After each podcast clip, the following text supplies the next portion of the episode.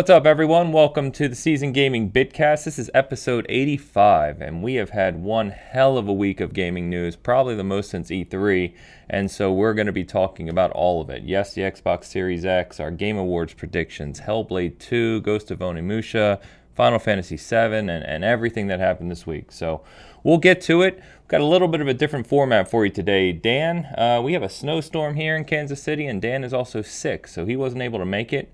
We were also supposed to have a special guest we were going to surprise you with today, and he's unable to make it. So you're going to get the old school Bitcast format with Bert and I uh, doing this in a duo session. So, Bert, feeling good? You ready? Yeah, yeah, I'm feeling good. Let's do it. No snowstorm here. Nice and sunny south of the border. all right, all right. So first, we're going to kick off. We said we would do this last week. We got Game Awards recap. We did our predictions last week. Uh, three of us were actually watching live together and kind of chatting on it. And I am pleased to announce, or no, I'm sad to announce, that Bert is the winner. He got 10 of his predictions correct. He beat Dan by one point. Dan came in at nine, and I came in at a number lower than those two. We're not going to talk about it. Um, so Dan and I will be donating to my Extra Life Fund. But uh, that was fun. Congrats, Bert. And uh, so we could touch on that real quick. Uh, before we get to the obvious news, you know, Xbox Series X and all the other big things that happened this week, um, what do you think of the Game Awards? Yeah, I thought they were fun. Um, as as we see every single year, they improve little by little. Um, the production value goes up. There's you know new guests. There's new sponsors. Everything looks good. I was I had issues with the pacing. Um, it was very front loaded in my opinion. It started out really really strong, huge announcements. Then there was just massive lag, and then I think people were falling asleep and dozing off by the time the Game of the Year award was finally announced. But overall, it's yeah, I think all of us were. It just got quiet over over chat. But um, yeah, I think it's it's gotten better. But uh, hopefully they take some feedback that they got this year and improve it next year. Yeah, and I know we talked about it. I think um, sadly the awards were almost overshadowed. Um, it's like they tried to focus on announcements and focus on other little things, um, and they were just throwing awards here and there, which is a shame because the whole thing was to celebrate the developers and studios that bring these games to us. So, um, anyway, all right, so uh, let's back up. Let's start. Let's uh, yeah, might as well, right? It's the biggest news of the week. We're just gonna get to it. So Xbox Series X, the biggest surprise reveal at the Game Awards. Um, I think kind of the whole industry was blown away. Uh, certainly unexpected. And um, I'll start with my. Let's start with our thoughts on the reveal itself and the trailer. So the trailer, uh, I was really intrigued by. I really like. Um, when they do the you know i love the voiceover of the trailer. I love the kind of thought-provoking concepts it was having. And then as soon as obviously for me master chief jumped in i kind of sat to attention and i was like what is happening right now? Um, and then as soon as you saw the box it's like oh my god they actually are doing this right now. So um, I thought the reveal was good. I think what it does is actually sets a precedent to get Microsoft in the conversation early for next gen. If you recall, uh, a lot of people may have forgotten by now, but when PlayStation 4 and Xbox One launched, PlayStation 4 did their reveal event in February of 2013, and it wasn't until May that we got the Xbox One reveal event, and it's the famous re- reveal event that uh, didn't go over too well. Um, and so, you know, PlayStation 4 was kind of already cemented in people's minds at that point. So I think what they were going for here, Microsoft, is to get the conversation going now and for them to be at the forefront of the conversation. Yeah, I, I completely agree. And I had a similar um, response when I was watching it. I actually thought it was Bioshock at first because yes, uh, I remember. Yeah, so like Geoff Keighley goes like, and sometimes some secrets stay, and then sometimes this happens, and then the the camera was panning over the water, and then it goes underwater, and I was like, oh shit, they're yep. going back to Rapture, and then all of a sudden Chief popped out exactly like you said, and I was like, wait a minute, what is this? And freaked out, and we'll talk about Hellblade in a second. But when Hellblade came yep. out, my jaw hit the ground. So. yeah. So, uh, sticking on Series X before we get to Hellblade, because um, I know we want to talk about that. Uh, so, the thoughts on the design. Uh, a lot of conversation, obviously, very different looking from our traditional consoles that we've known over the years. And so, um, I know for me personally, when I first saw it, I was like, oh, okay, it's like a, a compact tower PC. Um, and then over the past few days, as I've kind of thought about it more, look, obviously, a lot of discussion, pictures, what have you, I've come to really like it. Um, it's industrial, it's very purposeful and minimalist. Uh, and if you look at the size of it and look at the design of it, it's um, it's really meant to kind of echo that was that pun wasn't even intended, but meant to uh, you know kind of echo what um, home assistant devices and things of that nature that are just kind of sitting there in your home. Um, and so you picture this on a shelf or sitting next to a TV, and it's just a it's just a black box.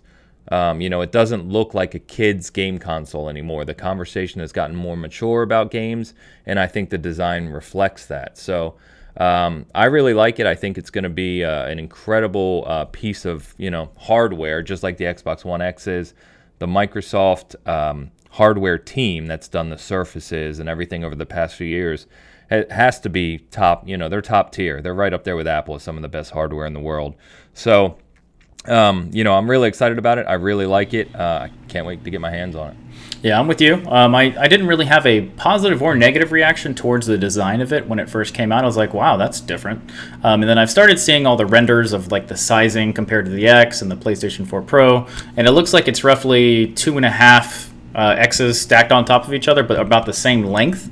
Um, and that's fine with me. The weird thing that I've seen is people complaining that it's not going to fit in their entertainment center, and I'm like, well, every single time a new console comes out, you have to rearrange your entertainment center for something to change somewhere. So I'm sure we'll find different ways for people to set it up and, and throw it in their console centers and all that thing. But it looks fine with me. I'm totally fine with the design. I was happy to see that there was a disk drive on the front. I'm yeah. so um, I'm so uh, I guess scared that eventually we're going to move to no disk drives. And I've seen too many situations where people did not have internet and they couldn't get to their digital content for whatever the thing is. So um, I'm happy with the design completely. The, the controller looks very similar to the existing controllers. There's a slightly different D-pad. The triggers have the textured grip that um, the current, I guess.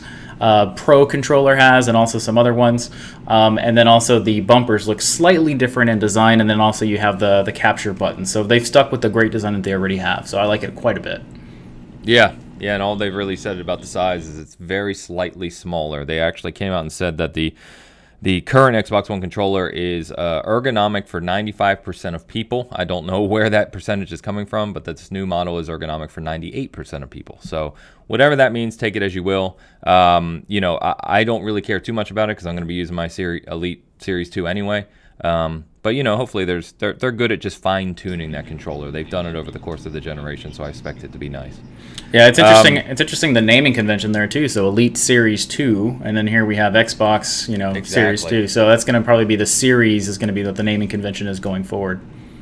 Yeah, and it gives them a lot of room for growth. In fact, you know, a bunch of us were guessing what the Xbox is going to be called, and none of us even put two and two together that they already started it with the Elite controller with the Series, and it gives them room to grow, right? So you have a Series X, you can have a Series S, maybe the Lockhart is current rumor now, and it gives them room to go in the future. They've just got to get over the hump of people, you know, still having Xbox One in their minds, which will take a little time, but I think they'll be fine. It, it's obviously, as usual, getting blown out of proportion, I think, on the confusion of the name. You know, someone posted the other day, it's like, uh, how many 3DS models did we have?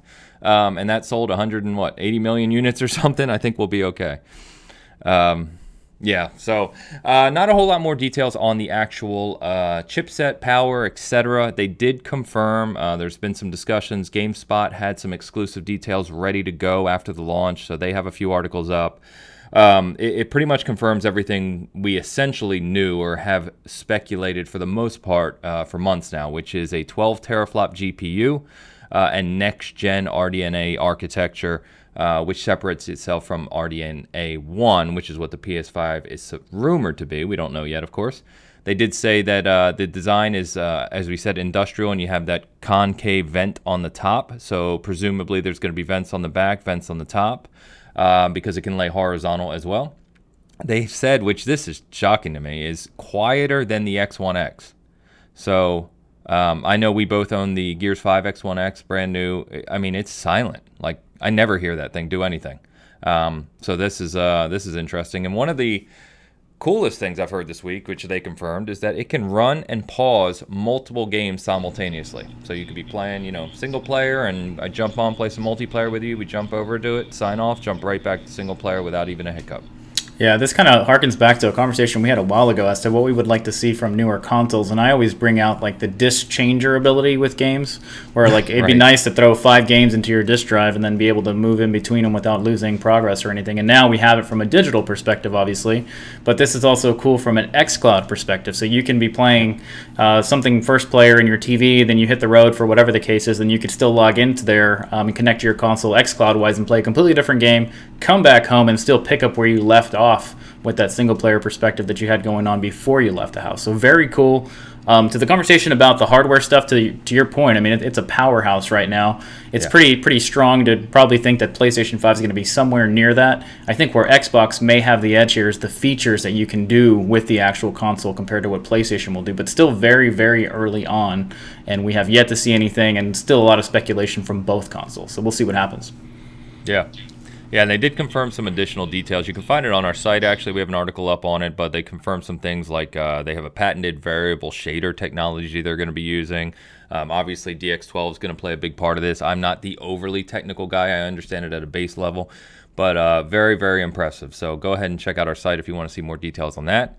But what we did see, uh, and I think you're talking to two of the people who are completely blown away by this, is um, Hellblade 2. And so Phil came on stage, talked about Xbox Series X, and then said we're going to give you a preview of something that is running in in engine, which we always joke about, right? In, in engine, but real time, which is a good clarification there. So real time in engine on the Series X by Ninja Theory. It's early yet in production, but Hellblade 2 is coming. And I got to say, Bert, this trailer is like has haunted me. Like I, I've watched it several times. I've showed my family. Um, I've thought about it throughout my day multiple times since uh, it debuted. It's probably one of the coolest announcement trailers I've ever seen. Yeah, it's it's up there for me, if not number one. Some of the other ones, and that's including E3s from Sony, Microsoft, and Nintendo. Um, first of all, Hellblade is one of my favorite games of all time. Um, it's probably up there in my top five of this generation, and I thought the story was done with Senua. Um, and so when this came out, and I saw Senua, um, I literally dropped the controller I had in my hand that I was using to, you know, control things, and um, I was just tuned in. I am the same way. I've seen it about four or five times now. I've even gone to listen to the music that was in the trailer from the band that is partnering right. with Ninja Theory, um, and it, it's just awesome. Some of the stuff, and when you get into the technical aspect of what's going on on screen, just the facial, the shadows, the uh, the, the skin textures and stuff that you're seeing on Senua, and the other people walking around is incredible. Yeah, it's, it's unbelievable. Um, yeah. You know, especially if you haven't yet and you watch this during the Game Awards, you watch it on your phone or something. If you have a 4K TV, like an OLED or something at home, watch it on the big screen uh, with the sound up. It is absolutely stunning. Um, yeah, there's there's no other way to describe it. So super super excited for this. One other comment, real quick, uh, which people have picked up on, is if you look in the lower right, there's three dots uh, about Ninja Theory, and it's supposedly related to the th- projects that Ninja Theory has in the works. So we know obviously there's Bleeding Edge.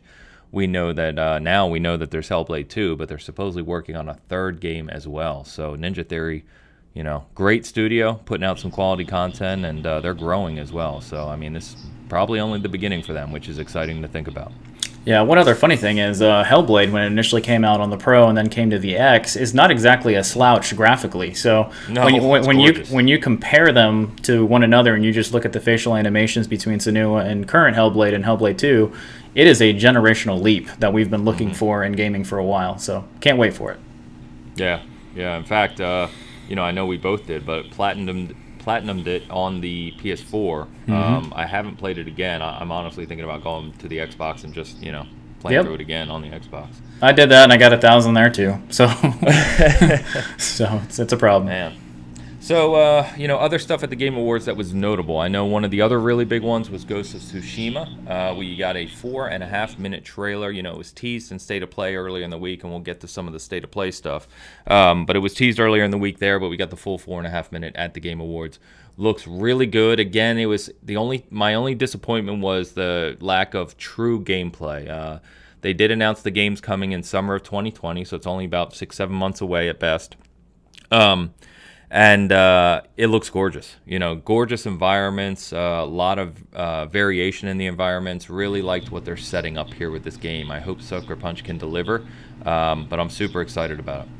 Yeah, I have a lot of faith in Sucker Punch here. Um, I think it's going to look good. There was a couple times in the trailer where you could tell that it went away from the CGI trailers that we've been seeing into what's potentially some gameplay, and I think that's what they claim is their gameplay. There is a Yeah. graph. There's definitely a graphical difference there, and you can see it. So we saw um, it, remember, in real time. yeah. when it, you could see it transition. You're like, oh, they, this is gameplay here. Yeah. Yep. Yeah. So it definitely looks beautiful. I mean, it's going to be, I think, one of the, I guess it is the final big game from the PlayStation 4 life cycle um, Yeah. that is going to be big before PlayStation 5 comes out. I hope it's good from a gameplay story perspective. And so um, I'm just fingers crossed that it's not like Sekiro, where it's like overly hard um, and I can actually play through it and see everything. But it looks gorgeous. It's definitely something uh, for PlayStation 5 owners to look forward to this summer. PlayStation 5, you mean 4 owner? Oh, PlayStation 4. yeah. if you're getting one Yeah. this summer, let me know because I'd love one early as well. Got that Um, dev kit. Yep. Uh, so, speaking of PlayStation 5, funny enough, we did get a trailer for a game for the PS5 uh, at the Game Awards called Godfall. And this looked uh, very action oriented. It almost reminded me of a Platinum game, that Babylon's Fall game we saw in the week, which we'll touch on. Um, but uh, said to be launching with the PS5 next holiday uh, and developed in coordination. I don't know if they're the sole developer. I can't remember. If you if you know, let me know. But uh, with Gearbox Studios of all developers. So this looked interesting. It's just uh, you know I don't know a lot about it, but it's just exciting to start seeing stuff with uh, Series X and PS5 uh, you know logos. I'm ready to go. Yeah, and that was kind of a weird thing for me. I was expecting something maybe very first party ish, maybe a famous mascot or something that they would have that they could tease for it. Instead, they went with Godfall. A lot of people are excited for Godfall. I didn't see anything outside of the you know the beautiful CGI that was shown there that really made me go, "Wow, I can't wait for the PlayStation 5." Now, I didn't feel that when I was watching that the same way I felt with the Series X and with um, Hellblade.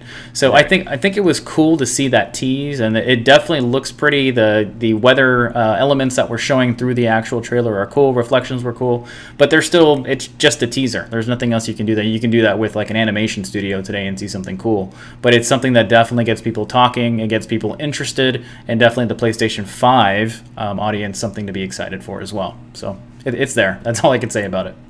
Yeah, yeah, and, and it's really going to be interesting at this point now to, to see how Sony responds. Yep. Um, you know, are they going to go with a February type event again? I have to assume they are. There's there's no way I can foresee uh, Sony just letting Microsoft have the conversation all the way to E3. Right. Um, they just they can't do that. I mean, Yeah. you know, they're they're the leader. They've got the mind share already, but they don't want to do that. Is probably the better way to put it. Yeah. Um, so gonna be I'd, interesting. I'd expect something from a state of play in 2020, either the first or second one in 2020, to see something from the PlayStation 5, whether it be another game or maybe the way the console looks, the same way the Series X came out. But it's got to be something. Yeah, maybe like a dedicated 30 minute show or something. Mm-hmm. Okay. All right. So uh, a ton more to talk about here. So this is going to be the rest is going to be a whole bunch of games. This is going to be a mix of Game Awards stuff, State of Play stuff, and there was also a Nintendo Switch Indies event, which really didn't show a whole lot, but uh, we did get one big announcement from it. So we're just going to go through a whole bunch of these random big announcements and uh, chat through them. So the other big one that uh, you know we've talked about extensively, I'm not big on, but the world is big on it, is Final Fantasy VII Remake. We got another uh, longer trailer for it at the Game Awards. People were blown away, super excited for it. Um, and then we also, due to that, we got the official box art for the title. And on the box, uh, it confirmed the exclusivity on the PS4 is a one-year deal. So the exclusivity ends on March 3rd of 2020. Now they haven't said what other platforms it's coming to. We don't know if that's just PC or Xbox. Um, I would assume PC and Xbox, but uh, we don't know at this point. So, your thoughts on Final Fantasy VII remake and the you know the additional stuff we saw a couple days ago? Yeah, so really quick, is it March 3rd, 2021 or 2020? Oh, 2021. I'm sorry. Yeah, Thank you. yeah. I'm only asking because I didn't know if they had some weird thing there. But um, the one thing that I've seen um, from Final Fantasy VII that is just weird is that all their trailers are very, very similar. Um, they have maybe Yeah. a couple extra cut-in scenes, maybe a little addition of combat somewhere, but they're all similar. They're in the first few stages of the game. If you've played Final Fantasy VII back in there, you recognize a lot of the characters, what's going on with the world, and all that stuff. So there's really nothing new that keeps getting shown on this outside of dates exclusivity agreements, stuff like that, that excites me. I'm picking it up on day one just because I'm a big Final Fantasy VII fan. I know Ains is not as much. It's not my favorite Final Fantasy uh, game. Some of the older ones are better, and actually would be cooler to see some of the old ones Oh, in, new, in newer engines and with that I kind of love stuff. see two and three. Oh man, yeah, and some people haven't even played that before. So, um, uh, for shame. Which is cool if they were to do those remakes, kind of like the way Capcom's doing with their games. But I just don't yeah. see that happening anytime soon. Um, and I think Final Fantasy VII, with the development cycle it has had, I don't see some of the old ones getting remade either. Um, but I'm excited for it. It's still a ways away. 2020 is shaping up to be probably one of the best game uh, years in gaming in a very long time, and we've had some really good years in gaming recently. So I can't wait for this year coming up. Yeah, I'm. Um, I'm actually kind of surprised. Not surprised. I'm looking forward to 2020 in a way that I don't think I have in a number of years. Um, I was talking with someone the other day and saying, you know, 2020 may be the f- year that finally tops 2007. You remember we had that 2007 2017 yep. debate a couple years ago, mm-hmm. uh, um, and we all agreed, I think, that 2007 was still the king. Um, for a number of reasons. But I mean, if you think of, uh, you know, I'm not a big fan, but I know the industry is like we said, Final Fantasy VII. You got Cyberpunk, you have Last of Us 2, you have uh, Halo Infinite, you may have Breath of the Wild 2. Um, it, it's just going to be yeah. a monster next yep. year. So, plus two new consoles. yep, it's gonna be great. Gosh, gonna be crazy.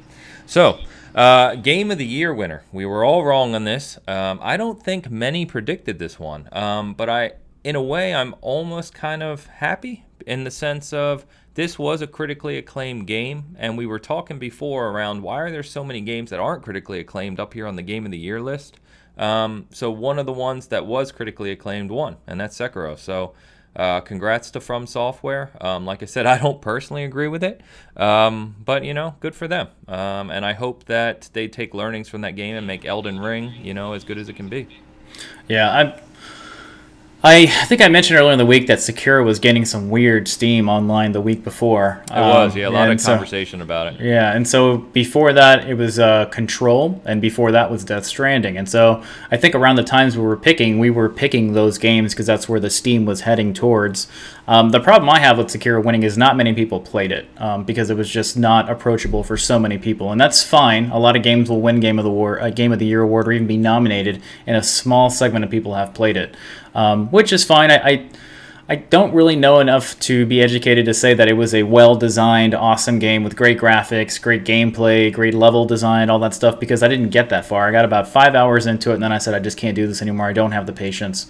But, you know, I think there's a lot of people that just never bought the game because it's not for them, anyways. For the people that did get through it, I've heard very good things, and I've heard very mixed opinions as well, that it really hasn't evolved from the Dark Souls formula that this company has, you know, from software has really cemented themselves into. But, it's good that it won. I don't know if for me if I would have picked that, but you know, it's I'm not in that uh that arena of voting, so I wouldn't have gotten my vote. But congrats I still to them. Haven't heard back yeah. from Keighley. You know, hopefully soon. That's what it probably is. Yeah. yep. Um, Okay, so uh, we've talked about this, uh, you know, the rumors and the leak and everything, but now we know exactly what it is. So, Resident Evil 3, there was so much gaming news this week. It feels like we already talked about this, but we didn't. This actually happened on Tuesday. So, uh, Resident Evil 3 remake confirmed at, at State of Play, as was rumored. Uh, one of the rumors that was correct. Um, it is uh, coming on, oh, I didn't put the release date here in front of me. I want to say it's April something, isn't it? It's fairly early in 2020. I'll look it up while you're chatting. Okay, yeah. Um, so I'm pretty sure it's in April. It uh, the Project Resistance multiplayer mode that's been talked about a few months ago is actually going to be the multiplayer mode within this title. So it's going to be Resident Evil 3 remake and then Project Resistance all included as the 4v1 type multiplayer mode. Um, we haven't heard too much about it. Looks really good as we expected. Looks very similar to what you would expect out of, or what you saw out of Resident Evil 2 remake. Um, the only thing I have heard uh, as a discussion this week is that um, may they may be putting Project Resistance in this title because the campaign in Resident Evil 3 is actually a lot shorter than Resident Evil 2. Um, okay, and so you know I guess as a, a package deal uh, or for value to money, they feel that you know you get Resident Evil 3 remake, and even though it's shorter, you get the multiplayer mode. So, uh, but you know, seen a lot of people loving this. There's a ton of Resident Evil fans out there like yourself, uh, and and I am to a degree, just not for this title. But um, you know, I think people are pumped about this. Yeah, so confirmation on release date is April 3rd, 2020. So yeah, you're right in the same month. And uh, it is a shorter game than Resident Evil 2. The cool thing is, is you do go back through a lot of the areas that were in Resident Evil 2 as well as the new areas. And so you have also the main villain here, Nemesis, um, and obviously the Umbrella Corporation, which is going to be neat. Um, and I guess there really has never been a Resident Evil multiplayer mode um, in a standalone game. There has been Resident Evil multiplayer games that have released that have not really been that good, but in the you know actual story series, there has not been one. So this is going to be cool. We have seen quite a bit from what the gameplay is going to look like in that multiplayer mode. We'll see if it takes off. I'm not really sure if that's something that you know Resident Evil fans will clamor to, but it does look cool. Um, I'm interested in it. I'm also a day one person for this one. So my spring, I probably won't come out of my house. yeah, you've got a lot going on. Mm-hmm. Um, yeah, I don't know how the 4v1 thing's going to sit. I think, uh, to be fair, I think if any game series can pull it off, if this is well designed and plays well, there's going to be enough people playing Resident Evil because of buying RE3 to, to keep the population up in this mode. The problem with games like Evolve um, and other titles we saw in the 4v1 is that, you know, they were either new IPs or just not a big enough population to keep them going. So, um, you know, for Resident Evil can do it potentially we got a full, or excuse me, a release date for the full release of Dreams, which is coming on February 14th. So, a couple updates here. If you were one of the people who bought the early access creator edition a couple months ago for, I want to say it was $40 or $35, um, you're getting upgrade to the full release for free. So, there's nothing else to purchase there. But if you, uh, you know, you've been waiting for Dreams, like I said, coming February 14th, Valentine's Day here, and um, you know I think they're going to add some additional things in that full release as well. Uh, this is a really really interesting title. I think honestly one of the most interesting titles of the generation. Media Molecule is very unique in what they develop here, and there's been some truly incredible things already created in Dreams. So pretty exciting. I actually do have the uh, you know the pre-release of Dreams on my PS4, so I'm waiting to see what happens with this full release, and I'm hoping to just be able to try out some of these games that people have created. I just haven't spent a lot of time with it yet, but uh, I definitely want to here in the spring. Yeah, there's been just epic stuff like you were saying already in the in the game. I'm not much of a creator in any game, whether it be map creator or game creation. Didn't care for Super Mario Maker at all. Um, and this is one that I'm interested to see what people create and play their creations, but not much of a creator here, like I said. So cool to see it finally. I think um, didn't the pre-alpha stuff happen last year around the same time, if I'm not mistaken? Um, so they've there, had a good yeah. So there was like the early early access, and then they released the kind of the um, it's almost like a game preview edition of Dreams that if you bought you get upgraded for free.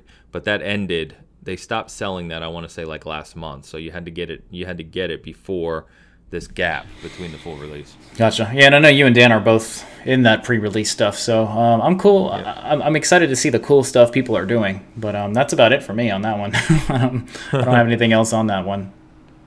Well, here's an interesting one uh, that we saw more of at State of Play is Predator Hunting Grounds. So we heard about this earlier in the year, didn't think too much about it. We got a full kind of gameplay trailer at uh, the State of Play, and uh, it definitely looked better than I expected it to. Um, but I gotta admit, again, this is a uh, it, it feels like one of these 4v1 style games and it's coming out on April 24th, which, if you're not keeping track, is the week after Cyberpunk. Um, which means for me, as even if this game is really good, I'm not touching it anywhere near the release date. Um, but I don't know what your thoughts are here. I thought the, the gameplay looked decent, the Predators look cool, but I just, in the middle of spring, as busy as 2020 is going to be, I, I don't see this grabbing a big population. I'm kind of the same way. I mean, this is a big PlayStation commercial that they have in their last few state of plays. I'm not really sure that the 4v1 formula is something that's successful in gaming right now, just in general. You have to have a really healthy community and people that really know what they're playing in order to get good games out of this. And I just don't see that happening now. I still think your Call of Duties, your Battlefields, your Destinies, I think that's where multiplayer currently is. And um, I think. I think this may not do as well as people are expecting. Another thing that they made a big deal of at the trailer is now you have a female predator that you can play as. I mean, I've never even considered playing as a female predator, so I'm not sure why that's getting as much press. I, I look at the predator simply as an alien and not really having a gender of any anything. But um, it is what it is. yeah, I don't I don't know how to think about that, but uh, I hope it's good. If it's something that's interesting and people pick up and actually stick to, you know, I'll give it a try. But if it's another one of those games that's like Evolve or something like that, yeah, no thanks. I, will I'll wait for the other stuff going on in April and be content with that. Yeah, it, it, occurred to me that this would be a perfect title for a PS version of Game Pass. You know, if we had a PlayStation Game Pass or if PlayStation now evolves into where kind of, you know, A and double A titles are launching into the service, this would be a perfect title for that. Um, uh, so I hope uh, you know we've talked about it. I hope we get there in the PS5 generation to where uh, PS Now gets there. Yeah, or even just free to play. So I mean, we'll see. We'll see. What I'm, i doubt it's going to be free to play, but it'd be something that would be interesting to have free to play and then have the microtransactions pay for the game itself. But yeah, who knows? yeah. yeah. All right, so uh, one of the more interesting uh, games out of State of Play was Babylon Fall. So we heard about this one a few months ago, but we got a little more gameplay this time, and this is the one that's from a combination of Square Enix and Platinum Games. So it's an action RPG, and uh, you know looked very platinumish. a lot of action, fast moving, you know, a lot of crazy attacks and combos and whatnot. But it looks pretty good, and I definitely see if this is, uh, you know, obviously well developed by two major studios here. This could uh, definitely turn out to be a big, a big hit. I mean, we saw Devil May Cry 5 this year be one of the highest rated games of the year. We talked about that. It won Best Action Game as well. Um, this looks to be, you know, one of those games in that Devil May Cry slash uh, Bayonetta formula. Yeah, kind of your button masher, I guess you yeah, call it. Yeah. Uh, it looked really cool. I think it kind of snuck by a lot of people just because they were excited about you know Ghost of Tsushima, and also you have the uh, Resident Evil news that came out. I think a lot of people just brushed by it, but I think it looks very interesting. Anything in platinum these days gets a bit of press when it releases, and people are super excited yeah. about it. And you add Square to that, maybe you have good storytelling with platinum gameplay, which is something that people would love to see. So I can't wait for it to come out. I can't wait to try it. I'm a big platinum fan. I think I've played most of their games um, and this is one I am excited for. So bring it on. Yeah. yeah, it's a good point actually because I, am usually not as into those just straight action games. But if it's got like RPG mechanics and a, and a well written story behind it due to Square, then uh, you may pull me in. So looking forward to seeing more of that. I don't think they mentioned any kind of release for that. If they did, I'm forgetting it. Um, but uh, yeah, hopefully we'll see more soon. Um, so going over to the Switch, the Switch actually kind of had a light week in terms of news. We didn't, we saw Reggie come out at the Game Awards. You know, we saw a couple things with Smash. Smash won, you know, best fighting game as we expected it would. Um, but there wasn't a whole lot new. They did have a Indies, a Nintendo Indie showcase earlier in the week, which I expected a little more out of. Um, but there was one big announcement I wanted to talk about, and that is Axiom Verge 2 is coming for the Switch. So, Axiom Verge has actually been out for a few years now. Started on PC, kind of came over to the Switch and other platforms, um, but it it kind of um, hit that nostalgia factor for a lot of people with Metroid, you know, style gameplay. Very reminiscent of Metroid 1 and Super Metroid uh, in terms of gameplay and Metroidvania concepts and just that gameplay. So, I mean, people loved those games growing up, and Axiom Verge developed a pretty big fan base because of it. So, cool to see Axiom Verge 2 coming. Um, I don't know if, uh, you know, it'll obviously end up on other platforms in the future, but this was the one at the uh, Nindies, as they call them, that uh, really jumped out for a lot of people that they got excited about. Yeah, dropped out or popped out for me too. And did um was it Limited Run Games that did an Axiom Verge special edition?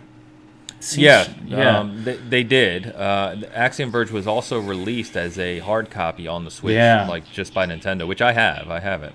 Yep. So they did a really cool thing, and um, I have never played it. Um, I've seen it played um, just from demos and on YouTube a few times, and it looks really, really cool. So the fact that they're working on a second one um, has me excited. I might give it a try, and I might even go back and play the other one now that I think about it. Um, but it's very colorful, looks like a lot of fun. I think the gameplay is super tight from what I've heard from people playing. Um, and so I'm excited for it. I think it's cool to have it on the N- N- Nintendies. Um, so Nindies, Nindies, Nintendies. Yeah, who knows? Yeah. but um, it, it, looks fun. Yeah, it definitely looks a little more uh, broad than the first one. The first one is definitely like Metroid One in the sense that it's very dark, very kind of contained. So it looks like they're going to try and expand that a little bit with two, which is cool. So yeah, look forward to it. So uh, this was one of the um, best pieces of news I heard this week that went kind of by the wayside because it wasn't in any f- official press release. It was just talked about on the Obsidian forums, and that is that Outer Worlds, uh, one of the best games of the year for many people, um, is getting expansion, story-based expansion next year in 2020. So this was a conversation um, after the Game Awards uh, developer or one of the leaders at Obsidian actually posted on the official Obsidian forums and thanked their fans for all the support Outer Worlds got and, you know, for the votes and everything else. and then they just made a random comment that says, you know, stay tuned because we've got more story content coming in 2020. So, um, you know, we reported this on our site to get the word out, but uh, super, super excited for this. I, I wasn't expecting it because the Outer Worlds was really um, a very good story and it's set up for expansion in the future, but I didn't think they were going to do any side stories for the first game. So, uh, can't wait for this. Yeah, and I love this kind of stuff. If you look back at Fallout 3 and Fallout New Vegas, the DLC that came along with that was very entertaining, a lot of fun to go back to and play. So um, this is the type of DLC that I love uh, a ton of. I know we see DLC for multiplayer games, new maps, you know, new characters that you can play as, but not something that you can go back to the story and or something that gives new stories to the story that you've already played. So super excited for this. Can't wait to play it. Yeah, and given given all the narrative variations and everything we've talked about with Outer Worlds, um, going to be really interesting. And the characters, interesting to see what direction they go with it. Are they going to base it around one of the side characters like Parvati or something, or are they going to introduce a new character, or you know, what are they going to do? So, kind of exciting to see what they're what they're going to be up to there. I'm hoping for some DLC for the bot that you can have on your team. The, the, yeah, actually, maybe the history of it, give it a personality. yeah, something like that. he was pretty flat, which is a shame yeah. because in games like uh, you know Mass Effect and other games, we've had some really interesting kind of like uh, cyborgs or AIs. You know, whereas that's what I thought Sam was going to be. I think it's called Sam, right? In Outer Worlds. I think so. Um, yeah. yeah, and it just, it just kind of came up kind of flat. Yeah, a little but, stiff. Yeah. Uh, so this uh, again broke this week. Uh, very interesting news here uh, is that MLB The Show the game that is developed by Sony San Diego and exclusive to the PlayStation um, consoles for years now, is going multi-platform. So they Sony had to renew the contract with uh, Major League Baseball, and we don't know all the details here, but uh, presumably there was a conversation around you know getting this to more people. Uh, if you think of all the other sports out there, basketball, football, etc., they're all on every console. Baseball is not. And so while uh, Sony San Diego, this is going to be still developed first party by Sony, um, both it's presumed to be coming to the Switch and the Xbox in 20 as early as 2021. So immediately after this press release, it was kind of funny because both Nintendo of America and the Xbox official accounts on Twitter posted baseball kind of themes. Um, and so uh, it, they didn't officially announce that it's coming to the Switch and Xbox platform, but you can kind of presume that. So for me, this is good news. You know, I, I don't really play this a lot. I, I actually do like baseball games, um, and I have the show 19 on my PS4 thanks to uh, PS Plus a couple months ago. But um, this is just good in general. I mean, it'll get the game to more people. Um, it's it seems kind of right to have the sports games on all platforms. Yeah, I've actually, funny enough, I started playing it um, this past week. So just because um, I was looking for a sports game to play, and I gave it, gave it a try, and I'm on the road to the show, which is, I guess, where you start out as a college player and you move into AAA, and then you move into the major leagues, and it's fantastic. So the fact that a lot of people haven't played it this generation, and I guess even last generation um, on the PlayStation 3 and Xbox, um, are going to be able to play it now and Switch owners, it's going to be great because it's, in my opinion, one of the best sports games you can play from just a purist perspective. So it's fantastic. Give it a try. Um, even if you're on PlayStation and you just haven't played it yet, I'd say try it out. If you're somewhat of a baseball fan, there's a lot of fun to be had. Yeah, and you know me, I'm not the biggest baseball fan, but baseball games are fun. Um, so yeah, definitely give it a shot. I was going to actually ask you a question about it. So on Road to the Show, I know you create your player right and um, as you said, you kind of work your way up through, as we've seen in a lot of sports games. When you play a game, are you only playing your character, so you bat like once in the, you know, every um, nine, so, and you only play your position in the field, or how's it work? Yeah, so you have a choice that you can actually play through the whole game and see it simulated in front of you, and then when it comes to you to do an action, then it goes straight to you, or you can put it on play next appearance. So if there's a ball that's going to be hit to you as a shortstop, second base, first base, whatever the case is, and you'll play that, or if you're the pitcher, you play every single pitch that you're in. So it depends on your position. Um, and then when it comes to offense on the batting side, you only play when it comes to your time to hit up a bat. So hmm. um, it's pretty cool. It's actually a lot of fun. Um, and you can play through like four or five games over like a 45 minute uh, window because you're only playing your position at that point. So that's cool. exactly why I was asking um, for that reason because it's like, you know, I don't want to sit there and just watch eight AI batters take their turn, you know. Um, don't have that kind of time. Um, but no, that's interesting. So knowing that, I may actually jump in. I do have it loaded up, um, and I thought about starting up, but I was worried about that because I didn't want to spend that much time on it. Cool. All right. Uh, one other piece of uh, kind of interesting things uh, news, excuse me, that came out yesterday was that Undead Labs, so creators of State of Decay and State of Decay 2, they uh, have been expanding since this whole Xbox Game Studios expansion and reinvestment, if you will. Uh, they're opening a second studio in New Orleans, of all places. So when you think about uh, game development studios, you have kind of some major hubs. Obviously, LA, Bay Area are kind of the biggest. You've got some in Chicago, some in Austin, kind of major hubs around the country. Um, but they're opening in New Orleans and they're partnering up uh, with a game development academy there to basically bring new talent up into game development. So, younger creators, younger people aspiring to get into game development, get into the industry. And uh, the head of Undead Labs um, is going to be doing it. I believe his name's Jeff Strain. I don't have it in front of me, but. Um, he's heading that up. So great to see. State of Decay is a really good franchise, as we've talked about many times. State of Decay, really good game, just needs more polish. And we think with uh, you know Xbox Game Studios, the funding there, the expansion, um, hopefully they'll do great things in the future there. So this is good. Love to hear about new people getting into the industry, new development talent, new ideas. Um, all good news here. Yeah, I mean, um, exactly what you just said about it just needs more polish. State of Decay 2 was one of my favorite games in the past few years. It's just so rough in some areas. And yeah, I know we, I know we tried to play three player and I got booted. Uh, some one was it a door that wouldn't shut on a truck? Yeah. It just kept flapping, and then I, it's just weird stuff that you would think would be fixed by now. But I think with the way um, Microsoft is putting more funding into their studios, I think we're going to get a true AAA experience with the next State of Decay, um, and I'm really excited to see that because I think there's some really fun experiences that you can have in that game, and even more if you're playing multiplayer. So. I like it. I don't have anything else to say on it, but it, it seems cool, and I'd like to see what comes from this type of studio um, take. Yeah, yeah. Well, cool. So that I think, gosh, that's a lot that has happened this week. Like I said, it's probably the most kind of just straight up new announcements and things we've had in a week since E3. Um, I think for me, I was going to ask you, Bert, what your favorite part of the week is. I think for me, it's hard to say anything but Series X and Hellblade 2. Um, I just that that completely dominated the week for me. That's it for me too. I mean, State of Play was cool. I was I, one thing that is um, interesting is the rumor mill, as we always talk about. So the rumors about yes. Resident Evil 3 did come true. I was excited about that from State of Play, but then there were some rumors that were obviously stupid rumors that didn't make it to the Game Awards, like Breath of the Wild 2 trailer. That we didn't see the new Batman Court of the Owls that has been rumored forever. We didn't see the Bioshock thing that was rumored forever. So it's just I'm over the rumors. I've been over the rumors for a while. That's when the wet blanket comes on. And I'm just like, let me just see what comes on at this. But uh, yeah, Series uh, X Xbox, and then um, the fact that we saw some Hellblade and she's still alive and well in the industry is is fantastic for me. So what a week! What a week! Yeah, yeah.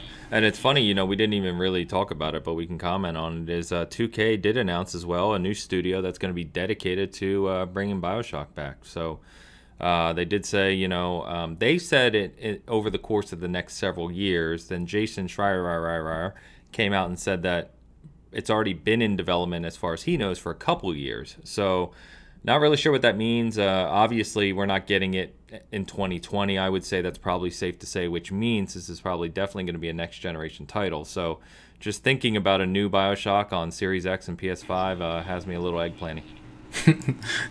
Eggplant times two.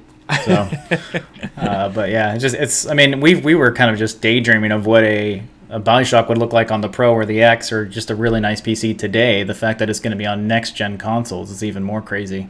So yeah, um, yeah, yeah. I just hope they nail the story. I think as Dan's talked about, Ken Levine is not involved, and he's kind of the leader who did you know Bioshock One and Infinite. So um, hopefully they've got the right people to pull that together. And yeah, the and Batman, man, what is going on with that? Are we?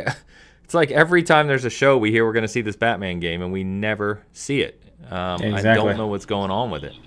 Yeah, something else that they teased um, during, I guess, the the reel of the start of the uh, Game Awards is they showed some more Avengers footage that they didn't actually end up showing in the Game Awards. So you saw Hulk fighting Abomination and Captain America fighting a couple other people that has not been teased before. So from a comic perspective, also, where's the Justice League game we've been hearing from Rocksteady forever? I mean, show us a teaser, maybe just the name of the game, you know, just showing up right in front of the screen or something. But I guess there's a lot of things we have to look forward to for E3. So uh, I don't know.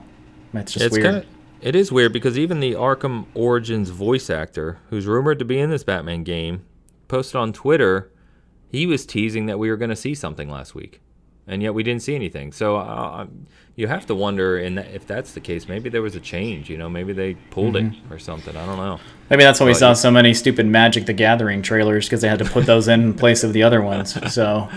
Oh, you just reminded me. We didn't talk about Magic and we didn't talk about Stadia. Or League of Legends. God damn it. Got sick and tired of seeing League of Legends Magic the Gathering content. I don't want to see that, but you know. I don't want to see that. It's funny because uh, we had talked later in the week of like the audience that was watching this was so divided all over the place. Because if you were a Nintendo Switch fan and you're there mainly to see stuff for Nintendo Switch, you only got stuff in the first 20 to 30 minutes. And then the rest of the awards, there was almost nothing for you. There was almost no premieres, there was no trailers, there was no awards that were really won after Bowser happened to be right next to Sidney Goodman when the award was being awarded. But, you know, and he there, was just like glossed over. Yeah, the head of Nintendo. Of America was yeah. just like, yeah, thanks. Here's an award. Cool. Yeah. But it was just weird. Um, I wonder if there was a lot of trailers that were left on the cutting room floor, just like we're not going to have time for you, or maybe we don't like the pace of the way this is going. I, I, wonder what it was, but there was definitely something amiss with the awards, and I, I feel like PC people were lost at times, PlayStation 4, Xbox people were lost at times, and man, if it, if if I wasn't that time of the night, I would have been asleep watching that, and if I wasn't chatting with you guys, it would have been an even harder time to get through the awards all the way through the end. Yeah, yeah, it's definitely front loaded, as you said earlier. So, all right, cool, but great week. Uh, super excited. 2020 shaping up to be a monster, monster year. I can't wait. We're already talking about our plans for E3, um, so getting those prepped and ready to go. Uh, here, here's a question for you. You think PlayStation returns to E3 this year? They have to. Yeah, I think there'll be a lot of E3 stuff there. If they don't, I have no idea what they're doing um, being that the PlayStation is this coming fall in 2020. So um, I think they have to. I think there'll be a pretty big presence of PlayStation actually. If not, then I think there's a lot more room for concern as to what they're planning on doing. If they're planning on maybe doing their own E3, kind of like the way Microsoft does right outside of the Coliseum, that would be cool. It'd be cool to go to a PlayStation experience and an Xbox experience, and then if you want to get some Nintendo stuff, go to E3, and they pretty much have that whole whole hall anyways. Yeah. So um, I think they have to. Yeah, I don't know why they wouldn't, but you know, I've been wrong about a lot in my life. we're not just talking about gaming here, folks. No, we're not. so, um, yeah, no, I agree. I think they have to as well. I think that uh, if you if you kind of reflect, actually, when they announced they weren't going to be at this year's E3 2019, everyone was like, "What the hell's going on?" But looking at it now, in hindsight, what would they really have shown? Um, Last of Us Two, they've they've they've delayed now to May, right? So it really wasn't wouldn't have been ready in June of this year to really show more than they had already shown. Ghost of Tsushima is obviously still well in development. We haven't even seen pure gameplay yet, uh, really, um, even at the end of the year. And we saw both of those titles in 2018. So, and Death Stranding released this year. So, I mean, yeah, it, it kind of makes sense they did, didn't really bother this year. They didn't need to. Um, but to your point, with PS5, um, you know, Ghost of Tsushima could release in maybe like July or August or next year in summer. So right after E3, they could get it pumped up for that. Um, it just seems like they have to be back. Yeah, and we don't really even have an idea of what the official launch titles are going to be either. So um, nope. I think I think we'll see more of that. If I think of the PlayStation 4 stage that was at E3 in 2018, it's mainly uh, Spider-Man. They had Destiny 2, which is cross-platform, um, and that was Call it. Of Duty. Uh, yeah, Call of Duty was there too. Um, and that was really it. Uh, outside of they had a big emphasis on VR that year. Yeah, so um, VR has had a few things here and there, but nothing really took off on VR this past couple of years after that. So I don't know. It would have been. I, I think it kind of was maybe a smart decision not to go, but to, I still remember people saying PlayStation One E3 without even being there. I thought that was. I was like, 2019 doesn't really show that for you guys, but um, you know, the whole fanboy thing for either console is kind of silly at this point. Yep. All right. So uh, why don't we talk about what we've been playing? So I know you've been playing some different things. You're you're kind of all over the place right now, yeah. just playing random stuff. So let's hear about this amazing game. Um, I think it's called Shadowfall. Yeah. You so have um, to remind people what that even is. Yeah, so I'm in a weird place in gaming right now. I finished Death Stranding, and I usually when I finish a big game, I have to take a break from these big long games, and so I'm playing shorter games and stuff that I neglected from the backlog from a long time ago. And this is going back to the start of the generation. So, Killzone Shadowfall. So I did go back to it. Um, I, I initially played about two hours of the uh, game when it first came out, and I was just not into it as much. I've never been a huge Killzone fan, but I do like Killzone Shadowfall quite a bit. I don't think it's the best shooter of all time. I don't think it should even be in the conversation of the best shooters of the generation. But if I was to rate it on the scale from one to ten, I think it's somewhere between a seven and maybe a seven and a half. If that, there's some good ideas that were put through that just weren't quite, you know, finished up very well. Uh, but it is a fun game. If you can find it for five to ten bucks, give it a try, or just wait for to play it on, you know, PlayStation Plus or something. I don't know, but it's it's worth playing just to get through. Um, also, as I just mentioned a second ago, playing MLB The Show uh, 19, a lot of fun. I haven't really started a season with um, a specific team. I've been spending most of the time on road to the show. The problem I have with these games is you can get lost in them and play for hundreds of hours and just almost never do anything. Then I rather play other things. So I'm kind of shuffling that in and out when I need to switch. Um, I attempted Shenmue Remaster boy, that game is rough. Um, that game is so rough. I'm not sure how that remaster got away with releasing in 2019 and people not just ragging it to hell because it is. Uh, it's just new resolution. That's it. Um, there's nothing else. So you're essentially playing a Dreamcast game from the early 2000s. Um, with today's controls. Um, sorry, without today's controls. So you play that, and it starts out, and you're like, "Oh, this is going to be cool." And the second you can control Ryo, it's kind of like, "What am I doing here? How did how were these controls okay back in the day?" And then lastly, I started this yesterday, um, is Crackdown 3. So I went back to Crackdown 3 to try it out. Um, I'm getting further in it now and I'm forcing myself to get into it. I still think that game is pretty poor and I think it's deserving of the reviews it got. And for people that claim that it was a 9 or a 10, you guys are high. so that game is not a 9 or a 10, it's somewhere between a 6 or a 7. So I'm getting through it. Um, it's fun. It's mindless fun, but the game design and everything else that's attached to that game is just not there. So, and then lastly, from a multiplayer perspective, enjoying Modern Warfare quite a bit still. So a lot of fun. Yeah, yeah. So uh, anytime I see Killzone, it's funny because I just remember going back way to like the PS2 announcement when Killzone 2 uh, kind of came out and they were calling it the Halo Killer, and that just always makes me laugh thinking about it. Um, Shenmue One, yeah, I mean you're you're talking about a game that's 20 years, literally 20 years old, um, and attempted to be kind of. It was one of the first open world, do what you want type games. I mean that's where Yu Suzuki wanted to go with it, and he laid a good foundation there. But you take away 20 years of polish in a video game, and it could be it can be tough. So, um, I've been uh, I, am cursing Dan because he got me back into Red Dead on, or he got me into Red Dead online, and I've been playing that a lot uh, every single day um, for at least a little bit of time because you can just kind of jump in and you can just do a few things. You can go hunt for a little bit, you can go do a bounty, you can go do this, and it's just just escapism at its finest for a little bit of time here and there. And that world is just incredible. So that's been a lot of fun jumping back into. The expansion for it came out this week, the whole moonshining thing. I know I'm into it. They also have what what kind of equates to a battle pass. It's very similar. It goes through March. Um, you buy it for a couple bucks, uh, but you get uh, hundred levels, and it gives you a whole bunch of stuff in the game. It's actually really well designed. Um, funny enough, I think it's better designed from a battle pass perspective than some of the major games because you're getting frequently rewarded. I'm I've only played a couple hours since getting it. I'm already level like 15 in it, and I've gotten money and outfits and all kinds of stuff. So it's been uh, been really cool.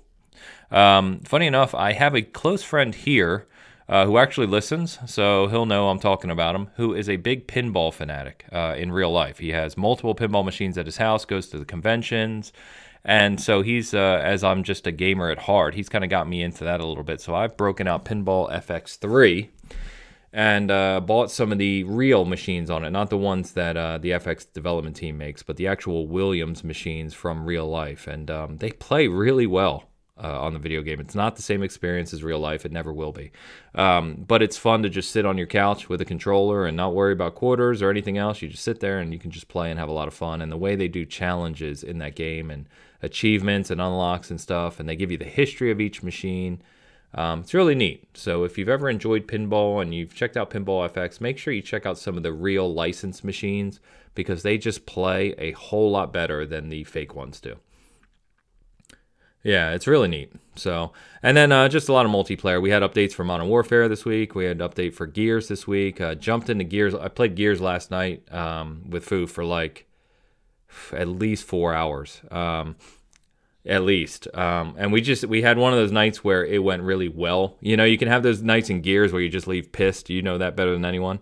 Um, but last night was one of those where it went really well. We played a lot of the arcade mode. We tried the 2v2. They have a mode in it now like Gunfight. It's like 2v2 with sh- small maps and Gnashers only. Um, played that, played a bunch of King of the Hill, unlocked a whole bunch of cool skins, and um, the update was really good. It, um, it, it definitely kind of added some variety to the games. The new operation is cool. There's a lot of bet, lot better rewards. Uh, I was playing as Lizzie last night. Um, and she says all kinds of funny stuff when you're playing. So it's just a lot of characters. It's it's cool.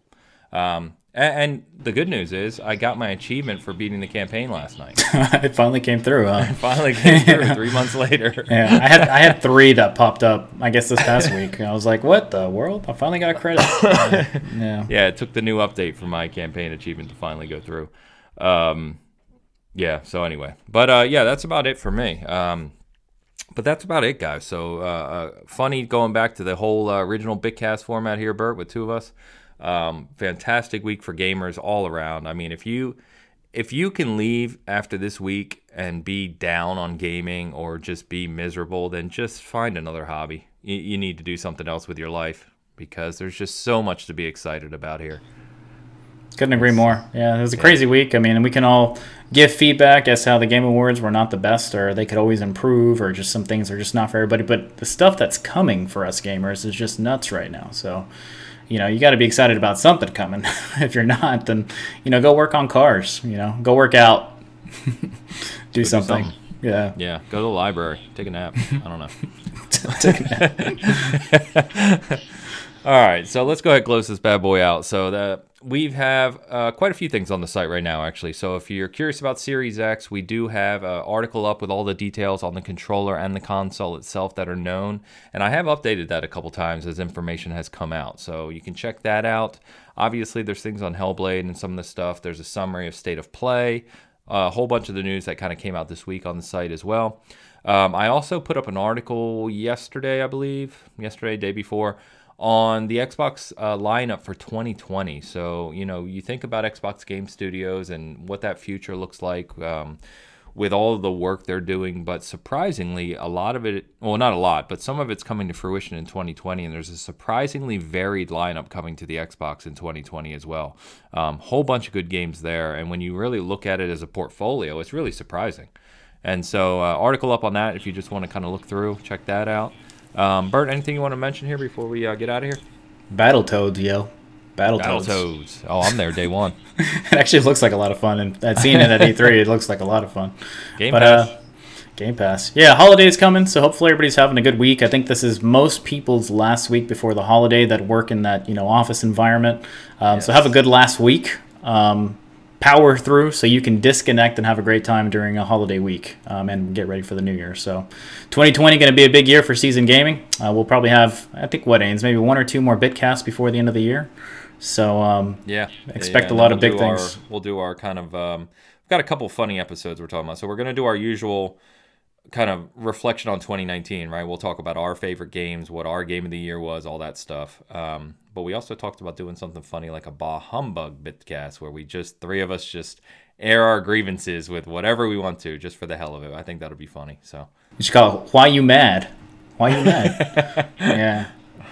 Yeah. So. Probably me talking guys. the whole time. So, anyways, have a good week. we'll call it the Wet Poncho. That's right. All right, guys. Thanks for tuning in as always. Appreciate it. Subscribe, like, share with your friends, your mother, your dad, everybody, brothers, siblings. We'll see you next week.